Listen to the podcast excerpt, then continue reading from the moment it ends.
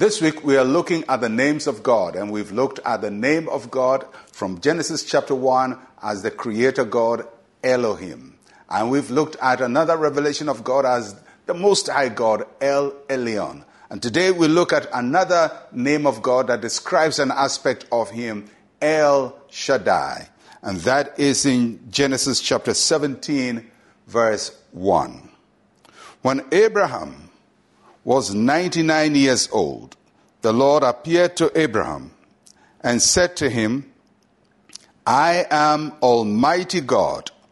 Walk before me and be blameless. As we've said, the Bible, the Old Testament, was written primarily in Hebrew, and so the names of God we are talking about are the names of God as they appear in the Bible in the Hebrew language. And this one we read in the English, I am Almighty God. But in the Hebrew, it is El Shaddai. God revealed himself to Abraham as El Shaddai, the all powerful one.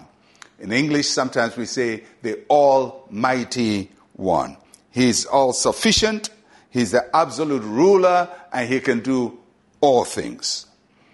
When Melchizedek met Abraham, he revealed God to Abraham as the Most High God. But now God Himself is revealing Himself to Abraham. So this is not Abraham making a guesswork as to who God is, but God says, This is who I am. I am El Shaddai. I am the Almighty God.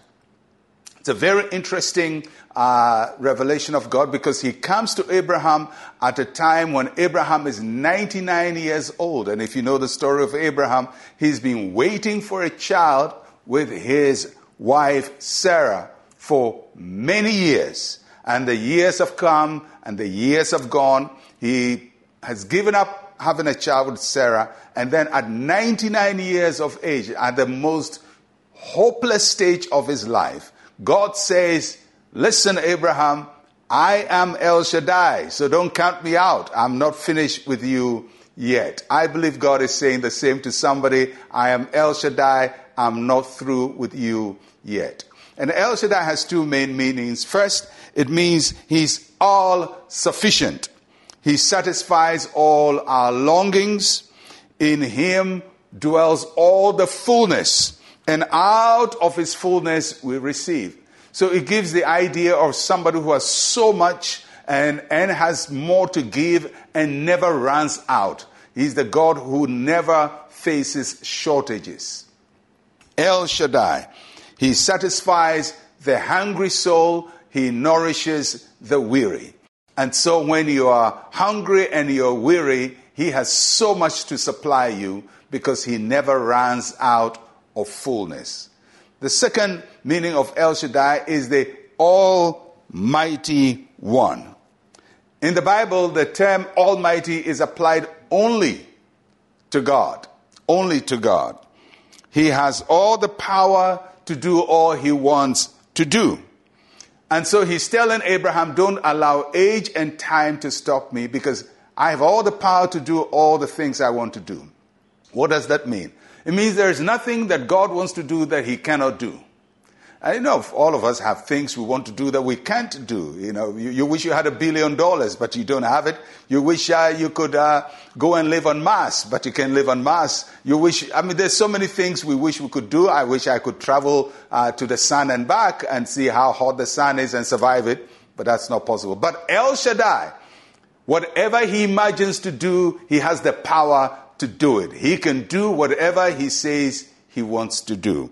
I am El Shaddai. And it is as El Shaddai that he speaks to Abraham, 99 years old, renews the strength of Abraham, renews the womb of Sarah. And out of two impossible conditions, El Shaddai provides them with a son. And this same God has not stopped to be El Shaddai. He's still El Shaddai.